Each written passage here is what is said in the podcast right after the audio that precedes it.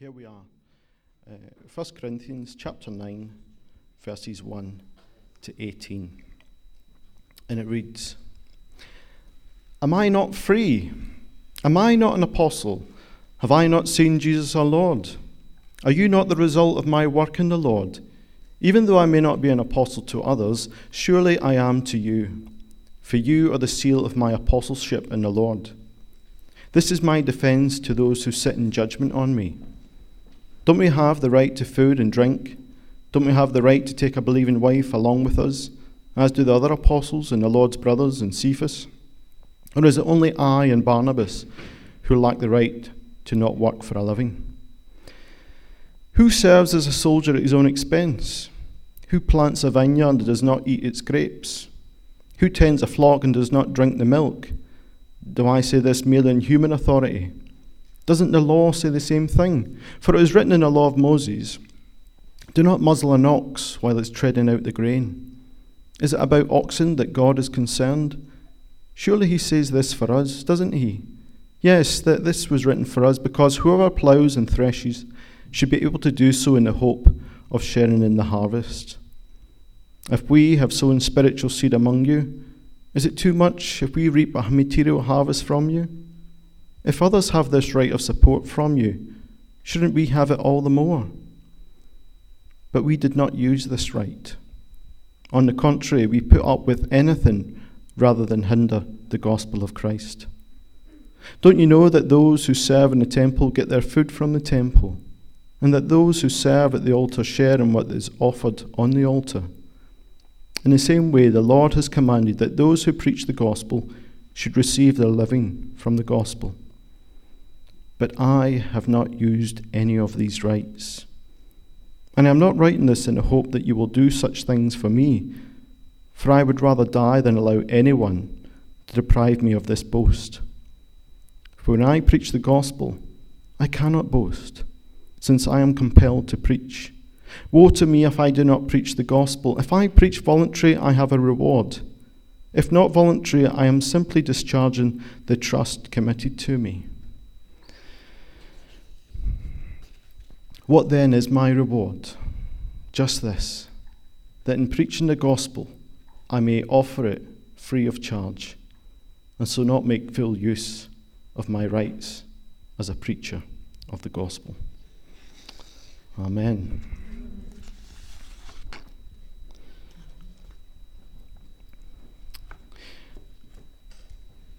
When I um, first opened this uh, passage, I have to confess, I was initially um, embarrassed by it. Well, you may be wondering why. Well, because I read it solely with myself in mind, and I would normally recommend that as any approach when you're approaching Scripture. You ask, Lord, what are you saying to me? But I don't go quite that far.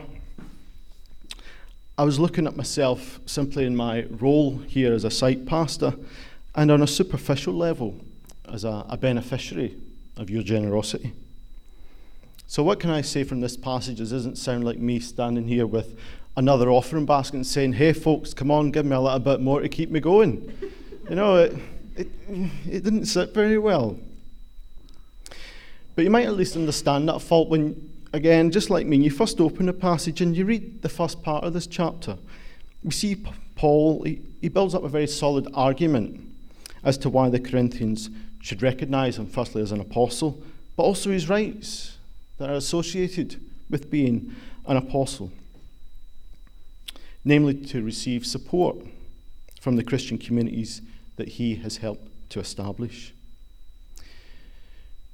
But the thing is, if, if that was the sum of the passage, if that was the sum of the message that I wanted to deliver to you this morning, I think it would be a, an epic fail, certainly on my part. But it's only as the passage reaches its twist and its climax in verses 12, 15, and 18. We see that Paul is trying to teach the Christian community in Corinth a very important lesson, and hence the title of this, uh, this word this morning, namely, My Right to No Rights. To help us to properly understand what Paul is trying to say to us, we, we need to consider this whole chapter in the context of the whole letter to the Corinthians. If we had no knowledge of the, the previous chapter, chapter 8, where Paul talks about the, the food issue of meats offered to idols, chapter 9 would seem a bit of an oddity. The opening words in chapter 9 seem to come like a, a bolt out of the blue. Like, what, what, have I missed something? Where did that come from, Paul? What's given rise to this sudden uh, argument or need to affirm his position in apostle and the rights that come with it? But it's only as we strive to, to look closer into the passage and really understand where Paul is coming from and where he's going that there is a very definite word for each and every one of us. And it's a word that speaks into our sense of identity in Christ, of who we are and our purposes. Just for a, a very brief summary, in the, the previous chapter, in chapter 8, Paul um, has taken up the issue that's been affecting people's conscience, and that is whether they're free to eat meat that's being offered to idols in the marketplace or not. I won't spend too long in it, but it has been a real issue. And it, it does have a bearing on why Paul raises the subject of his rights as well. Basically, for some of the folks in the Christian community, the idea of buying meat, let alone eating this kind of meat that has been bought in a marketplace, was a real no no. I wouldn't even go there. The reason for it was that, and it was just, uh, it was tradition, it was custom, it's just the way that things was done, was that every meat animal carcass that would be sold as produce in the marketplace would have been previously offered as a, as a sacrifice uh, dedicated to one of the, the pantheon of gods in the Greek culture. So you can immediately understand there would have been division in the Christian community as to whether eating this kind of meat was okay or not. To some of them, it was akin to idolatry. We wouldn't go anywhere near it. Yet for others in the community, it was nothing more than just a cultural practice that didn't have any bearing on our relationship to Christ. So, therefore, what we find in chapter 9 is that Paul is continuing an argument that he'd started in chapter 8. Paul has been dealing with the strong who asserted their rights. Namely, I can eat whatever I like. And if it offends you, well, too bad. This is my right. He has told them that this is wrong. But he now proceeds to show them that he consistently applied this principle to himself. He practices what he preaches.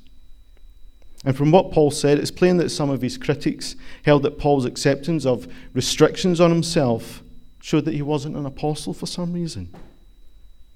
And this is, I like this verse. It says, They had not learned that freedom isn't a license to do what I want, but liberation to do what I ought.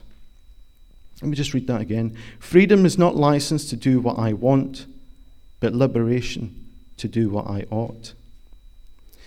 You know, it seems to be it's this attitude that seems to keep popping up throughout Corinthians. It's a common attitude that seems to be prevalent in the, in the life of the, the Christian community in Corinth. You know, they might be rich in many other ways, but they're infants in so many others.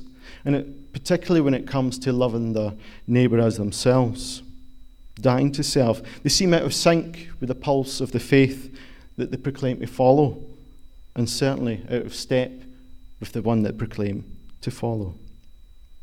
They seem to have this air of me, me, me, it's all about me. They're so hot on what their rights and liberties are that damn anybody else who would impede them. You know, whether rightly or wrongly, we tend to uh, characterize uh, people groups or nations and things like that. And, you know, and Paul did it himself. He, he quoted when he was talking about uh, the Cretes uh, one occasion. Let me just check first of all, is there anybody from the island of Crete here? That's okay, because it's not very polite. He said, One of Crete's own prophets has said, Cretans are always liars, evil brutes, lazy gluttons. and I always feel feel like I always have to apologise for Paul if I ever go to Greece. I've never been before, but it's a bit of shame, isn't it? Forever known as liars, evil brutes, lazy gluttons. Are they still like that? well, I'm going to take liberty, as uh, Paul did, And if I could um, condense the, the Corinthians, I would perhaps describe them as, let me see, how I wrote it down, as complainers, pleasure seekers, materialistic, immoral devices, and fiercely independent to the point of arrogant. How's that for a caricature? well, if that's what the Corinthians like, all I can say is, I think there's hope for us then. so be encouraged. You know, you know, it reminds me that there used to be this uh, medieval concept, you know, that the earth was the, the center of the universe. You know, everything revolved around us or me. You know, it was this idea. I mean, there was no, there was no reason for it. You know, the whole idea that the sun, the moon, the stars, the whole cosmos revolved around the earth. As I said, there was no scientific basis for it. It was a, an arrogant presumption. You know, that the whole universe revolves around us. We are the pinnacle of creation, so therefore the whole of creation must revolve around us. It wasn't until later that Galileo challenged this concept and others after him that we had a, a right idea of the way the universe works. And in the same way, Paul wants to do some heart surgery with the Corinthian community as, as well. He wants to draw them out of this mentality that it's all about me, me, me, me, and my rights. It's not about you, you, you. It's about Christ. And the way he does this is that he deliberately, in a way, shoehorns himself into this worldview that the Corinthians are working from. And this is the point I want to stress. Uh, He wants to put across to them choose selflessness, not selfishness. As I say, it's in their cultural DNA to, to you know, challenge for their rights. It's this is my right. I've got a right for this. This is my right in this. We see it again and again in them, and we don't have to look too far in Corinthians that we see this attitude. I mean, he's already uh, chastised them for them having lawsuits amongst each other. It seems to be, I don't know whether it's a Greek culture thing, but this whole thing about rights. It's my right. Well, if this is where they're working from, Paul is going to step into that world and hopefully make them realize the fallacy they were thinking. So he begins by building an airtight case against the Corinthians. And when they realize what Paul has done and what they haven't done, I think they'll be aghast that they have allowed to continue an infringement on his rights, but only for him to cast them aside for the greater prize that is Christ and his glory. So the case begins. And he begins with the fundamentals first. Paul is indeed an apostle. Not in the same sense as the 12 who were chosen. They operated in a very unique situation. They walked with Jesus, they knew Jesus in his earthly ministry. They were specifically appointed to almost for a, symbolic 12, representing the 12 tribes of, um, uh, of Israel. But the word apostle can also mean messenger, a messenger of Christ. So Paul was certainly an apostle, not in the same sense as the 12, but he was an apostle. And he did have a very distinct and an impressive CV nonetheless. You only have to read of his conversion experience in Acts. You know, it's an interesting question that, you know, that Paul's conversion, it's estimated to be within a year to two years of the death, the resurrection, and the ascension of Jesus. And it, it does raise an interesting question as to, as to whether he ever actually saw Jesus prior to, the, to the, the crucifixion. We don't know. I mean, I'm just throwing it open as a, a speculative question. But consider that they moved in the same circles. It does raise the, the wonder did he at least ever see Jesus on earth before his ascension? Certainly, by his closeness to the religious authorities that were against Jesus, he certainly must have been aware of him at least. But the important thing is, is what happened on the road to Damascus. Paul tells us himself he has seen the Lord. He saw Jesus. Not in the same way that others had seen him, but he did have a physical experience with the living Christ on the road to Damascus. And it changed his entire life. And not only did it change his life, but it changed the lives of thousands and thousands and thousands upon others that came after. And his remit was specifically different as well from the other apostles. They largely continued in the, the, in the Jewish community. But Paul was specifically told, You will go to the ends of the earth. You will be my apostle to the Gentiles. And he did it.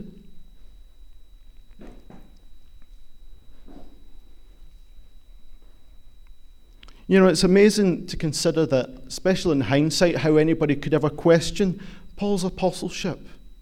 Look at the man. Look at his life. Look at his testimony. How could anyone ever doubt it? It seems crazy, but they, they did. But in doing so, they were. Uh, it's ridiculous because in questioning Paul, they were actually questioning their own basis of their Christian experience. Because what did Paul says? You are the seal of my apostleship. The very people that he has brought to Christ are the very people who are questioning his authority. It seems ridiculous. There's certainly factions at work in the Corinthian community. And this is the thing I want to I want to encourage you to avoid factions. Rather choose favor, but not factions. We can see the factions right from the beginning of Corinthians. You know, in chapter 1, you have the group that's saying, Well, I, I belong to Peter. He's, he's the man for me. You get the one say, Well, oh oh, oh, oh, Apollos, he, well, he, he's, yeah, he's the man. You got the one say, well, no, wait a minute, Paul. If we get Paul, Paul, Paul, he's the one who brought me to Christ. And then you get the one say, well, I have nothing to do with that. You know, I'm totally for Jesus. So, you know, factions can erupt so easily. And if allowed to continue and fester, they can they divide. They can, they can cause damage. You know, I can imagine what it would have been like. Peter, very orthodox, very Jewish, and actually, the Jewish community would be drawn to him, saying, Well, I like the way that Peter does things. You know, like, the stories you can tell about Jesus when he was on earth, he is definitely an apostle. I'm, I'm going to, Peter's the apostle for me. I'm not going to listen to Paul anymore. Peter's the, the man. Whereas you've got the, the new Gentile Christians. Is, no, he's the, he, he must be an apostle. You know, he speaks our language. And then you've got Paul somewhere in the middle you know. and then you get the the one that's completely entirely different and says, well, we're pro independent. We've got nothing to do with you. We're just for Jesus. I mean, it sounds funny, but, but it does happen. Factions arise in churches. And it's a damaging thing, it's a horrible thing. You know, and, and, and Paul tells them, you know, this, this is wrong. This shouldn't be happening. But sadly, it does. You know, it reminds me that, you know, Billy Graham, you know, he's something of a, a spiritual father to me. I don't know him personally, but he was instrumental in bringing me to faith. You know, at that uh, mission rally in 1990, it, his mission rally was the crucible for me to make that decision to follow Christ.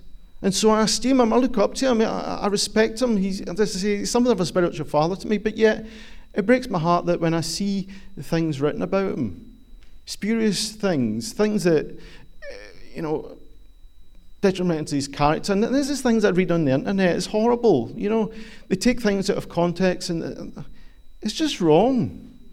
People that don't know him, you know, they cast aspersions on his character and his work.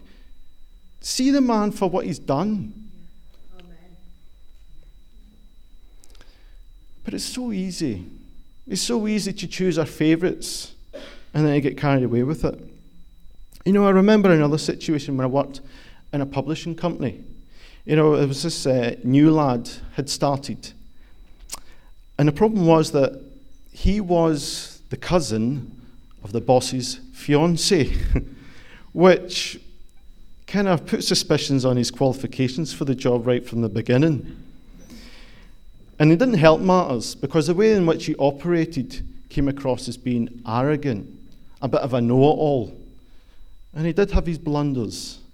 But what had started in that office was like a growing, it was almost like a disease. A fungus had started growing amongst the rest of the staff, a whispering campaign. Oh, he's awful. You know, and, and it would get exaggerated as it went on and it went on and went on. To the point you, you couldn't recognize the person that they were talking about anymore. You know, and, and I have to say, it was it's so easy to be caught up in the wave of that. I had to deliberately make a choice and a point of saying, ah, I need to start. I'm not going to get caught up in this. And so I had to deliberately recognize the things that he did well and state them. And if that meant I had to be isolated from the general opinion in the office, then so be it. I had to deliberately make a point of being polite to him, even when he wasn't. And it wasn't for any other reason because that wasn't who I was. My identity wasn't found in casting aspersions in somebody else's character. I am to be found in Christ. I do need to stand apart. And it is the same for all of us.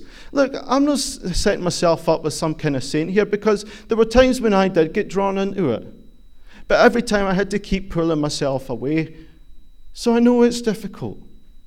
But it does make a difference when you do so. And where that becomes you become the other one that they talk about in the office, then so be it. But we need to make a stand. You know, I want to be somebody that's recognized amongst those who build up rather than tear down. And we know that it's much easier to destroy than it is to build up. But I want to build up nonetheless. And you know, goodness, how Paul could have benefited from a few, few more people in Corinth who were more ready to build him up than to try and tear him down. You know, when I think if they, if they could look back in hindsight, the, the way what they did, the way they behaved towards him.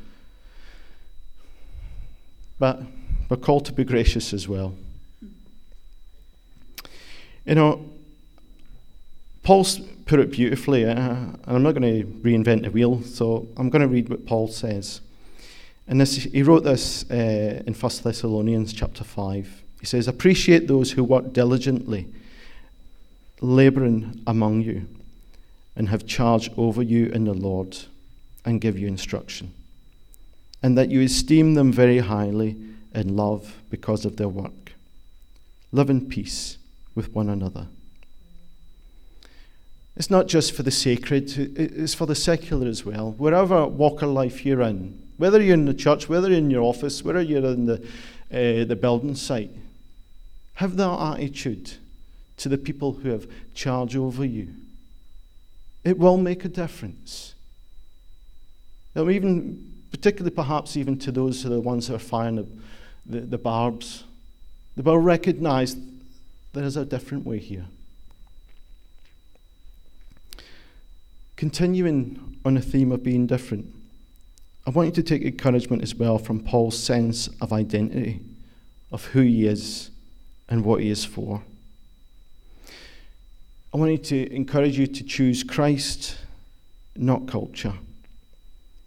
The thing is, Paul knows who he is. He is an apostle, he is a messenger of Christ, a servant of the living God. There was no doubt about it in his mind. He wasn't hanging on the temporal, uh, fluctuating affections of the Corinth community to affirm him in who he was and what he was for. He knew his purpose. And he'd known it since the day that he encountered Christ. And here's the thing it can be the same for us as well. You know, it it's so easy for us to build a sense of identity from our family history, our, our, cultural backgrounds, the job that I do, the, the successes I've had in life or the failures I've had in life, the blessings that I've had, but perhaps also the baggage. These, these things compete to give us our sense of identity. You know, I remember somebody I knew quite, quite a long time ago, and to be honest, she had a, a horrible, a horrible childhood. But the sad thing was that that childhood was the thing that she still carried around with her. That was the thing that created her identity. She was a, a pitiful soul because she hadn't moved on from then. Because of the things that happened in the past, that's the thing that she always introduced herself as I'm the person that this happened to. This is me. This is the sum of my, my life. I'm the, the poor soul that suffered this. It's so easy. We, we hold on to something that's happened in the past, say, well, this is who I am now and forever be. But, you know, it was a few years ago, I had a, a lovely. Uh, where she, for the first time in her life, she really discovered who Christ was. She embraced him to the fullness, and there's a complete turnaround in her life. There's joy in her heart, there's joy in her life. Because the past doesn't identi- make her who she is anymore, it is Christ who makes her who she is. She really is a new creation. She does, the, the past doesn't have any hold on her anymore. She has her identity in Christ. And that's the same for Paul. And it was the same for her, and it's the same for us as well. But we need to keep pulling our back and ourselves. I don't want to be uh, conditioned by that. I'm, I'm identified by Him. I serve Him. He's the one that my life is about. Not my past situation, not my current situation. It's Him. Now and forever. And this is where Paul operates from. This is why he's able to endure all things. Because nothing else matters to him. You know, if you took Christ out of Paul, what would you be left with? Nothing. Who is Paul but without Christ? He's nothing. The old Saul died on the road to Damascus. This is Paul the apostle now, now and forevermore. You cannot have Paul without Christ. And it begs the question then well, how much of Christ is in me? You know, if you took Christ out of me, if you took Christ out of you, what would be left? What would anyone, would anybody recognize the difference? We need to ask ourselves this question, and I ask myself again and again because I will always come up against things, obstacles, mountains to overcome that make me think, how much of me have I surrendered to Christ? I did it yesterday. Am I willing to do the same again today? We need to keep moving on. We need to keep pressing to Christ. Paul says himself, I run the race. He's not there yet, but he's moving and he's, he's got his eyes on the prize and the direction. And he wants us to be the same. It's only by complete abandonment to Christ that we can overcome the world. It was only by dying to our rights his privileges. By dying in that, Paul was able to overcome the way of the world and to say that in Christ I have no rights. I have a right to no rights. And three times he denied them. In verse 12, in verse 15, and verse 18, I've made no claim on these rights. They mean nothing to me. If they were a hindrance to him or to any other, anyone else, he cast them off, he threw them away. It didn't matter anymore. Because his goal, his prize, his identity is in Christ alone. You know, Paul wrote in Philippians uh, chapter 3, verse 8 More than that, I count all things to be lost in view of the surpassing value of knowing Christ Jesus, my Lord, for whom I have suffered the loss of all things, and count them but rubbish, so that I may gain Christ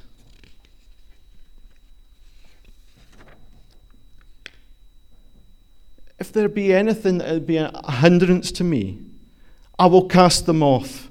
If they're a hindrance to anyone else knowing Christ, I will cast them off. As I say, he's got his eye on the prize, which is Christ. He will endure all things, rights or no rights. And as Jesus said himself, what good is it for someone to gain the whole world yet forfeit their soul? You know that illustration that Jesus gave us about the pearl of great price? You know, when the trader saw it, he sold everything, he gave everything away so that he might have this. Sometimes our rights can be a stumbling block. He wants to see these Corinthians set free from the shackles of their, their petty victories over one another and their claim to rights. so that they might secure the greatest prize of all, and that is to know Christ. You know, despite the degree of insult and contempt that was shown to Paul by the ungracious elements in the Corinthian community, he didn't complain, he didn't voice protest, even in the face of their insults when they extended hospitality to the rock star apostles who might have been visiting. He just simply continued to endure and to serve.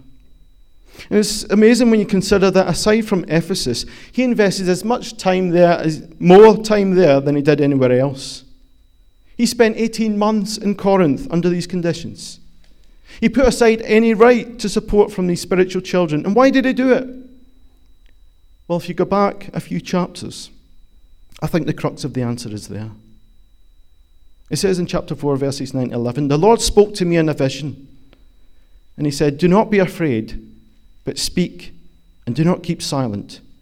For I am with you, and no will attack you or hurt you, for I have many people in this city. And he continued there a year and six months, teaching the word of God among them. Damn his rights. Christ was reason enough. Not for petty gain or vain glory but to serve Christ, to bring glory to Christ, that he might freely make known the gospel of Christ. And therefore, it begs the question what rights am I so grieved about that I'm so tempted to trade in as a passing riches found in Christ for the pampering of a bruised ego?